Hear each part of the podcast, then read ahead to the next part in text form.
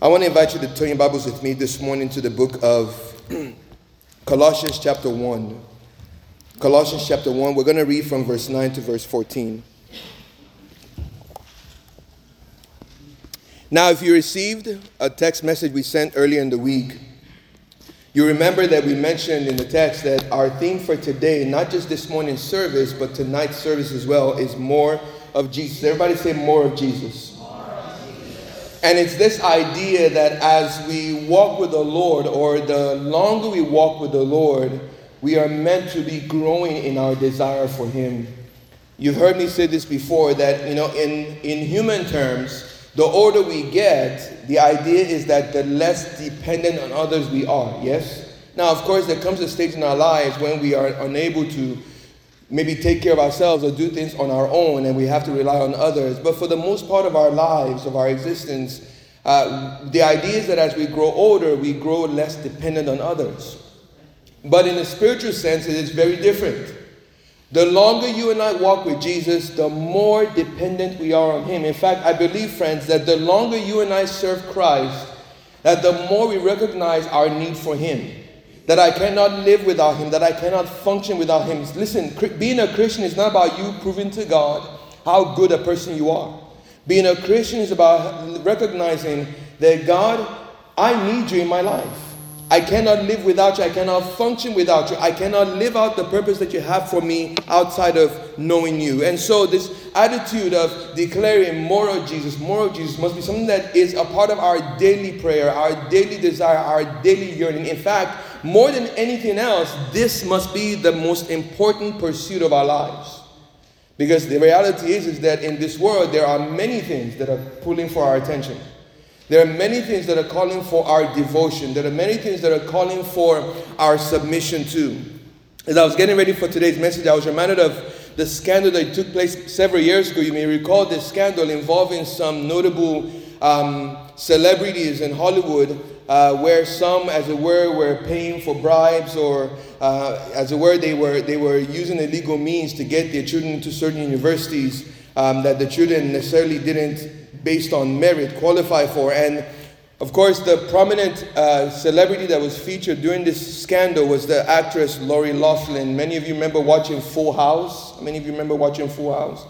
Great, wholesome show. Bob Saget, of course, he's since passed away um, was one of the stars of the show, but Lori Loughlin was one of the actresses who was sentenced as a result of this particular scandal. And in her case, um, she was given two months in federal prison. Do I need to switch mics? Oh, yes. Thank you, ma'am. Thank you, Sister Tosin. Um, so Lori Loughlin was actually sentenced to two months in federal prison for her role in the college admissions scandal. And beyond those two months that she would spend in jail, she was also ordered to serve two years of supervised release, during which time she would perform 100 hours of community service and pay a fine of $150,000. She was not the only one that was involved in this scandal. Her husband and also another co defendant, Mossimo uh, Giannulli, received five months in prison. He was ordered to pay a $250,000 fine and he was ordered to serve 250 hours of community service. The reason I bring them up is because of a statement that was made by the judge who oversaw the hearings um, that, that, that, resulted in their, their prison sentences. Uh, judge Nathaniel Gorton, a U.S. District Judge based out of California, addressed both Lori Loughlin and her husband before he pronounced his sentence on them. And this is what he said I quote, Here you are, an admired, successful professional actor with a long lasting marriage two healthy, resilient children, more money than you could need, a beautiful home in sunny Southern California, a fairy tale life, yet here you stand before me as a convicted felon. And for what? For the inexplicable desire to grasp even more. The judge was saying to her, in spite of everything you have, all you've accomplished, you stand before me convicted of a crime that you had no business committing. Why? Because you wanted more. Like I said to you just a moment ago, there are many things in this world that are constantly pulling for our attention, for our devotion, for us to submit to, for us to give into, for us to yield to, friends. But can I tell you this? There is one thing that you and I will never go wrong wanting more of. In fact, more than anything that can satisfy, that can fulfill, that can make a difference in our lives, not only a, a, a, lifetime's worth of difference, but an eternal difference in our lives, is a relationship with Jesus Christ. That as you and I walk with Christ more and more, that there is this yearning, this hunger, this passion, this desire in our hearts, that we are not satisfied with what we've had, what we've experienced, what we've gained, what we've discovered in knowing Christ that we want more, want more. And here's the thing God will never ever turn you and I away when we say, God, I want more of you. God will never say to you and I, you know what, I've given you enough of me as it is. There are others that I need to pour into. You've had enough. Be, be okay with what I've given you. No, God would never ever say that to you and I. Why? Because He wants us to desire Him. He wants us to desire more of Him, more of His presence in our lives, more of His power at work in our lives, more of His influence on our lives. If we come up to, if we, if we cry to the Lord saying, God, I want more of you, God will not turn us away. And in the, in the scripture we're going to look at this morning, this is what the, the Apostle Paul was describing when he talks about the, the, the, the, the church in Colossae. In fact, his words, the words about to read, reflect what he said are his prayer, or is the, is the prayer that he makes before the Lord on their behalf. And, and we're going to piggyback off of this scripture this morning to discover what happens when you and I, as children of God, gain insight into God's will and understand His will for our lives. So let's read beginning with verse 9. This is what Paul says. Having previously, in the previous verses, given his usual pleasantries and expressing the things that he is thankful for, in verse 9, Paul begins by saying, For this reason, what reason? Um, the love of, of Christ that is growing in the hearts of these individuals, a desire for more of Christ that is budding in the hearts of these believers. Paul says, For this reason, we also, since the day we heard about it, about your love for God, about your passion for saints, we have not ceased to pray for you and to ask that you may be filled. Everybody say, filled. Paul says, We have not stopped, we will not stop praying for you, asking God on your behalf that you be filled with the knowledge of his will in all spiritual wisdom and understanding. And there's a point. So that you will walk in a manner that is worthy of the Lord. This is a request that is not only applicable to the audience to which he was writing these words, it is applicable for you and I today. God's desire is this that as he fills you and I with his knowledge, a knowledge of his will in our spiritual wisdom and understanding, that we are then able to walk in a manner that is worthy of Him. That you and I, our lives, are the sum total of our attitude, our actions, our decisions, our choices, our response to others, our behavior, every part of us points to Him and gives glory to Him. Remember, Jesus prayed this, uh, he declared, he said, you know, that, that God's desire is that you and I would let our light shine before all men so that they would what? see our good deeds. And when they see our good deeds, they would come and pat us on the back and say, Hey, good job, good job. Is that what he said? No. He said, when they see your good deeds, they will praise. They will direct their praise. Praise that they would normally direct it to you. They will direct it to God. Why? Because they see that you are who you are because of who God is. Paul is saying that when you and I are filled with the knowledge of God's will, we are able to walk in a manner that is worthy of God so that we can please Him in all respects. We are bearing fruit in every good work. We are increasing in the knowledge of God. We are strengthened with all power according to His glorious might for the attaining of all perseverance and patience, joyously giving thanks to the Father who has qualified us to share in the inheritance of the, of the saints in light. And I want to read verse 13 and 14. For he rescued us from the domain of darkness and he transferred us to the kingdom of his beloved Son. Would you say, Praise the Lord? In whom, Paul concludes, we have redemption, the forgiveness of sins. In the few verses I just read, this is the point Paul is making. And again, we're talking about this petition more of Jesus. God, I want more of you in my life. I want more of your power in my life. I want more of your presence in my life. What does that mean? What I believe it means is this that the more we desire to know Christ, Paul is saying here, friends, that you and I are better aligned with His purpose for our lives. God has a plan for you and I.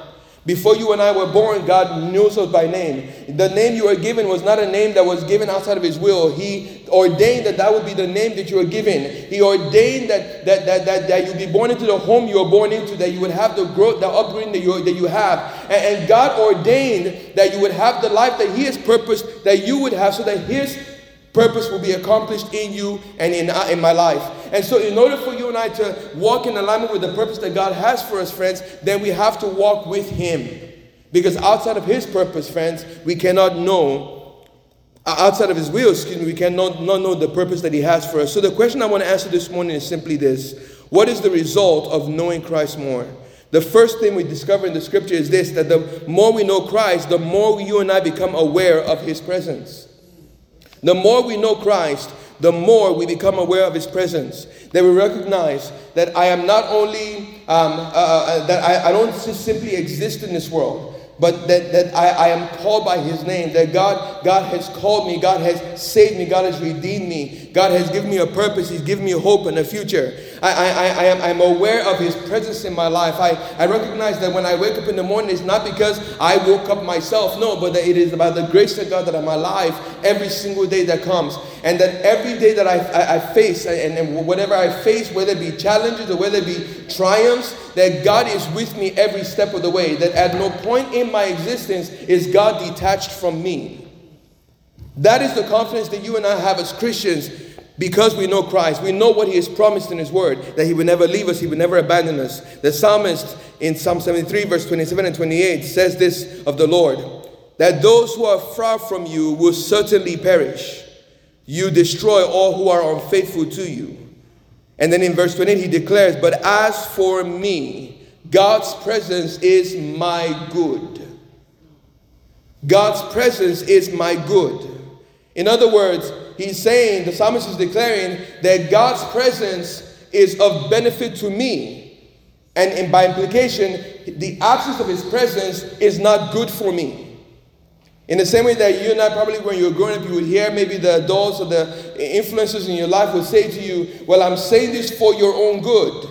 I'm asking you to do this for your own good. Is this idea that that you know whatever instruction we're asked to follow is not we're just we're not simply following because we're told to do it. We're following because it's actually for our own good. The psalmist is saying that it is for my own good that I have the presence of God, and that those who are far from His presence will not enjoy the good that he offers. And that's why he can declare, I have made the Lord God my refuge, so I can tell about all you do. That word refuge speaks to not a place where you go to occasionally or, or whenever you feel like it. No, it's a, it's, a, it's a constant dwelling place. The psalmist says, I need the presence of God in my life. I need to dwell in the presence of God continually, consistently. Why? Because it is for my good. One of the things that I've discovered as I've walked with the Lord all these years is this that the more I know Christ, the more I, I, I desire to walk with Him, the more I desire to know Him. And, and the more I desire to know Him, the more I'm made aware of His constant presence in my life. Friends, that even when I'm in the car by myself driving, I know God is with me. That even when I'm going through those circumstances where I, I, I may feel like I, just need to be alone in my own thoughts and, and focused on what's going on or what may not be going right in my life, that even there God is with me. That at no point does God detach himself from me. God is not a fair weather God in the sense that He's only around when things are going great and when things start to go, go bad, He checks out. No, God is with us constantly. But the reality is, is, is that knowing Christ more helps us to grow in that awareness of His presence in our lives so that as we are aware of His presence, we don't, we don't walk without His direction. We don't, we don't, we, we're constantly mindful of, of, of, of, of His will for our lives and His desire for us, and, and we desire to walk in His will. But not only does knowing Christ cause us to become more keenly aware of His presence, but knowing Christ more helps us to let go of our reliance on self so that we can rely instead on his limitless power. First, 2 Peter 1, verse 3, Peter writes, For as you know him better, he will give you through his great power. Through his great what? Everybody say power. power. Power speaks to ability. Doesn't just simply speak to talent or skill, it speaks to ability that by its very presence things happen. In the same way that, that the scripture tells in Genesis 1 1 that, that there was a time when the earth was nothing. There was nothing in the earth. It was just void, water, darkness covered the face of the deep. And all God did was speak. And things began to come into existence. That's how powerful God is, friends. God doesn't have to lift a finger. God doesn't have to exert himself or stress himself to, to, to act on our behalf. God's very presence makes things happen. And so, as we walk with Christ and as we understand more and more who He is and, and His limitless power to, to accomplish His purpose and plan for our lives, we rely on that power rather than relying on our own. Why? Because we recognize why settle for mine when I can have a, when I'm a, when I have uh, when I have access to a limitless power. And it's the same thing. I, I think I, I heard a, a story uh, many years ago about a father who took his son to, to this uh, candy store and you know they, they, they were leaving the store and, and the, the, the, the clerk asked the kid to take his hand and dip his hand into a jar and, and grab as much goodies as he could in his hand. And this young man just stood there just watching. And, and of course, they asked him, Go ahead, take it in. And he just stood there watching. And the father gets upset. The father's for sure like, We need to go, dude. What are you doing? You're not listening. And so the father dips his hand into the jar and takes out a handful of candy and gives it to the son. And as they're walking out the door, the dad is asking the son, Why did you do that? Why didn't you ask? Why didn't you do what he asked you to do? And the young man responded, Well, dad, because I knew your hands are bigger than mine. When, you, when you're aware of who God is, right?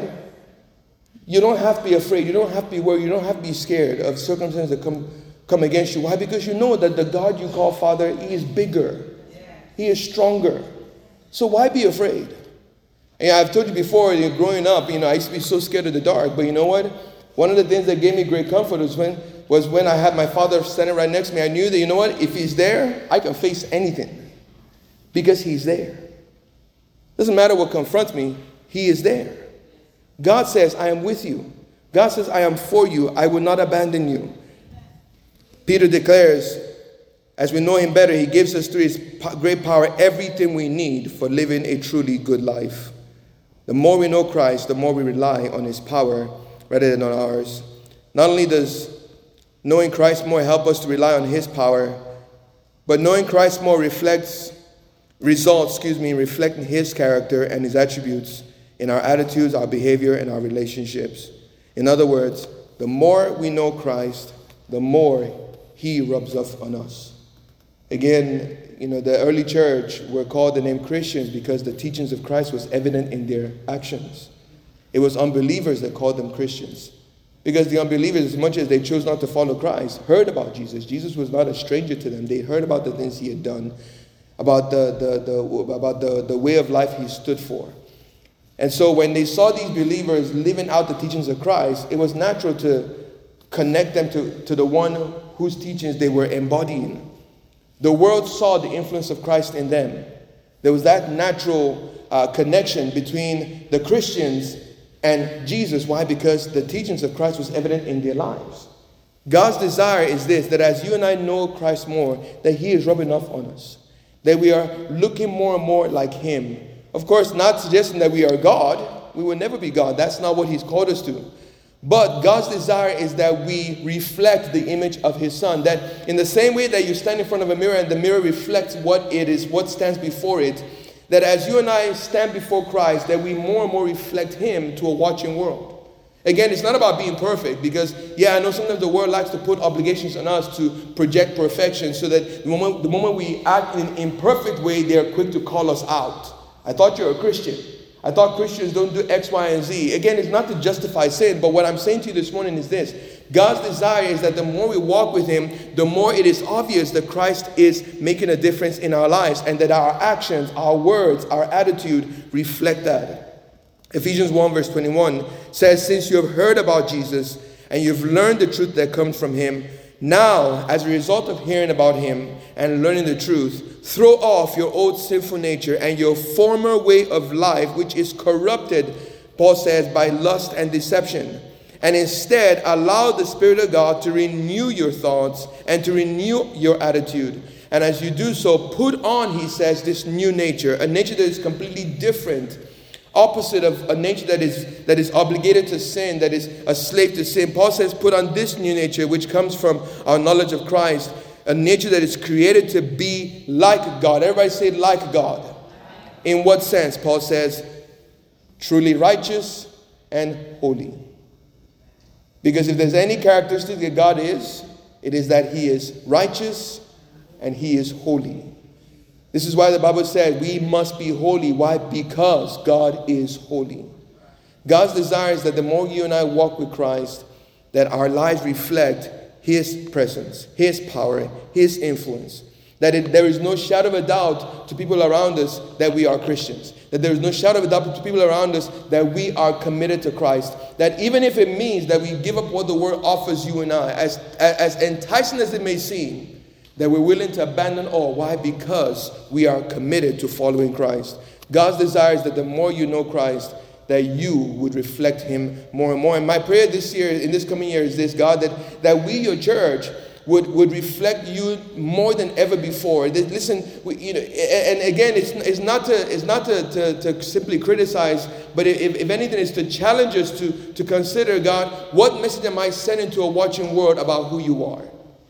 Because all too often, you know, as, as, as the church, we, we, we like to, we, we, I don't know, uh, maybe, maybe like is not the word, but we tend to project this impression, impression to the world that Christians have it all together. That we are Christians because our lives are in order. Or that we are Christians because everything is working perfectly in our lives. And that's not the case. I can tell you this not everything is working perfectly in my life. There's a lot of things that I would like to change. There's a lot of things that I would like to see be different. And by the grace of God, those changes are taking place in my life. But, but it's so that I can testify to a watching world that a relationship with Christ is so valuable to me. Why? Because it is the only way that I can be changed. It is the only way that I can, I, I can be able to take on a, a, a, a different way of thinking, a, different way of living, one that is consistent with God's best for me. God's desire is that as we know Him, that we reflect Him. And here's the last point that the more we know Christ, the more you and I would welcome trials and tool as tools for developing godly character. One of the mistakes that we often make in, in the church world is that we see life's difficulties as obstacles.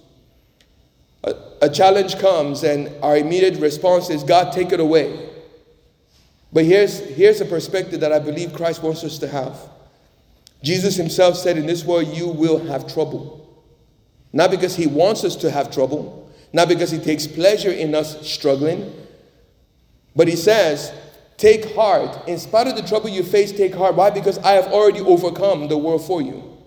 There is a promise in that, in that statement. He's saying that no matter what you face, it will not destroy you. What you face will not overwhelm you to the point where you are helpless to do anything about it. Why? Because I will take up for you. God wants you and I to recognize that, that trials are not meaningless obstacles, but I believe they are meaningful opportunities for us to see the hand of God at work in our lives. I, again, one of, my, one of my favorite illustrations of this is in, is in, the scriptures in Exodus, where the Bible says the people of Israel are back in the Red Sea and charging toward them is Pharaoh. And the people are crying out to Moses, saying, Was it because there were no graves in Egypt that you brought us out here to die? And Moses told them, Stand still, and you see God's salvation in your lives today. These Egyptians you see today, you will not see ever again. Why? Because God wanted to rely on Him. On Him. So every trial we face, friends, is an opportunity for God to demonstrate His power in your life and my life. I mean, 2023, I'm sure you will agree, there have been numerous occasions where you were faced with a challenge, a difficulty, or circumstance you did not know how you would get through, yet God saw you through. God made a way. Perhaps you're going through something now. You maybe you're saying, Pastor John, well, I'm still going through my issue, my struggle. Nothing has changed. Listen to me this morning. God is still on the throne. God has not forgotten you. He has not abandoned you. God wants you to know that that trial you're facing right now is a tool that He is using to develop you. He takes no pleasure out of your suffering. But as gold must be refined in the fire in order to be purified, God will use difficulties to bring out his best in you and I. Romans 5, verse 3 and 5, Paul says, We also boast of our troubles. Why? Because we know that trouble produces endurance. Endurance brings God's approval, and his approval creates hope. This hope does not disappoint because God has poured out his love into our hearts, Paul says, by means of the Holy Spirit. So at no point in your I's life is God ever detached. God is connected. He always is connected. He will always be connected. And as long as you and I walk with Him, the more we will learn to see those challenges as an opportunity for God to move. This has always been my prayer whenever I face a difficulty. God, you've allowed this for a reason. Help me to not lose sight of you as I walk through this, because I know you're going to bring me to the other side of it. And whatever it is that you want me to learn from this, God, teach me. This spiritual muscle, whatever muscle you want to you want to develop in me, God, develop it, because I know your grace is going to be sufficient for me through this challenge. That is a posture of one who recognizes I cannot function without Christ. I cannot live without Him. I need Him. And not only do I need Him, but I need more of Him.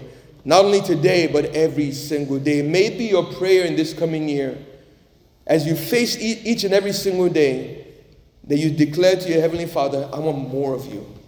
I want more of you. I want more of your presence. I want more of your power. I want more of your spirit to, to, to work in my life. I want to live in complete and total reliance on you. And God, I want, I, I want to be a living witness to your power to deliver. That's what I believe God desires for us. And so I hope you will join with us in praying for that more of Jesus. Everybody say with me, more of Jesus. More of Jesus. And may that be our experience in this coming year in a real profound and powerful way. If you're here and you don't have a relationship with Christ, I want to close by just simply saying this. A relationship with Jesus is the most important thing you could ever, ever involve yourself in. Why? Because there's this thing called sin that separates us from relationship with God, a relationship we were created to experience with God. And the Bible says that there's nothing you and I can do, no good you and I can do that could ever be sufficient enough to accommodate or to satisfy God's righteous requirement concerning sin. Jesus was the only one who was qualified to pay that price. Why? Because he, though he was God, fully man. Tempted, he had never given to sin. He understands what it, what it means to, to be tempted. And by giving his life on the cross, he, pay, he, he became that perfect atonement for us so that you and I don't have to pay for our sins. But we can put our trust in what he did on the cross and recognize that what he did is what it was enough to secure my forgiveness. And that by embracing Christ as Savior and Lord, that I know that God, that God will indeed change my life. And it's as simple as asking the Lord to forgive you, acknowledging that you're a sinner, acknowledging that again there's nothing you can do to earn salvation, and putting your full, complete, and total trust in Jesus to save you. And you can do that right now if you've never done that before. Or perhaps maybe you've walked with the Lord at a time in your life and you got caught up in the cares of this world and Jesus took a back seat in your life and he became more of more of an accessory rather than the center of your world.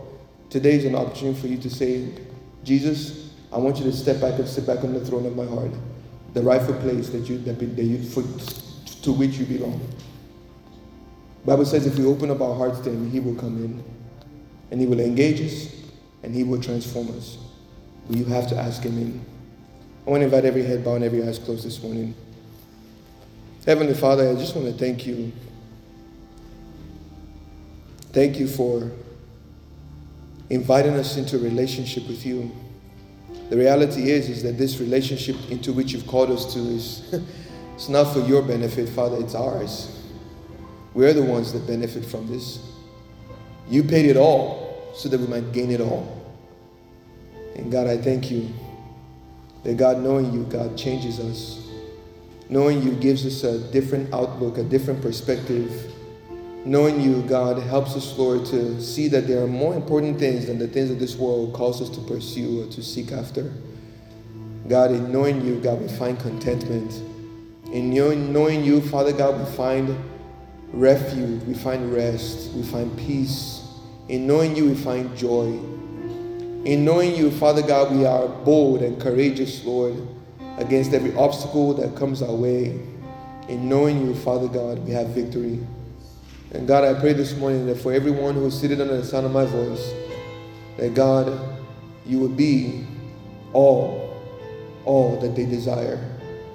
God, that their prayer would be more of you, Jesus, in my life, in my home, in my family, in my relationship, on my job, in my community, more of Jesus. And that God, that pursuit of you, Father God, would galvanize them, Father God, to surrender completely and totally to you every single day. And for whomever is here that does not have a relationship with Jesus, God, I thank you that even in this moment, Lord, that God, you are drawn on their hearts, Father, inviting them to submit to you, to surrender all to you, God, and to say, Father, have your way in me. Thank you that on the heels of our confessing Christ as Savior, acknowledging that we are sinners, Father, deserving of condemnation, and yet, Father, acknowledging that Christ died to pay for our sins. And that God, when we put our trust in you, Father, you give us the right to become sons and daughters of God. Whomever that may be today, God, I thank you that God, salvation, salvation is at hand. Thank you, Father, for a changed life. Thank you for, Father God, a new identity that is rooted in the knowledge of Christ. And thank you, Lord, that from this day forward, Lord, that they would take steps, Father God, in knowing you better, so that as they know you more, so God, will their lives, Father, reflect your presence and your power and your influence. Again, Father, thank you this morning for reminding us once again in your word that God, we need you. We cannot live without you. We cannot have enough of you, Father. And so, God, teach us, Lord, to pursue you more than anything else. We ask these things in Jesus' name. Everyone said, Amen.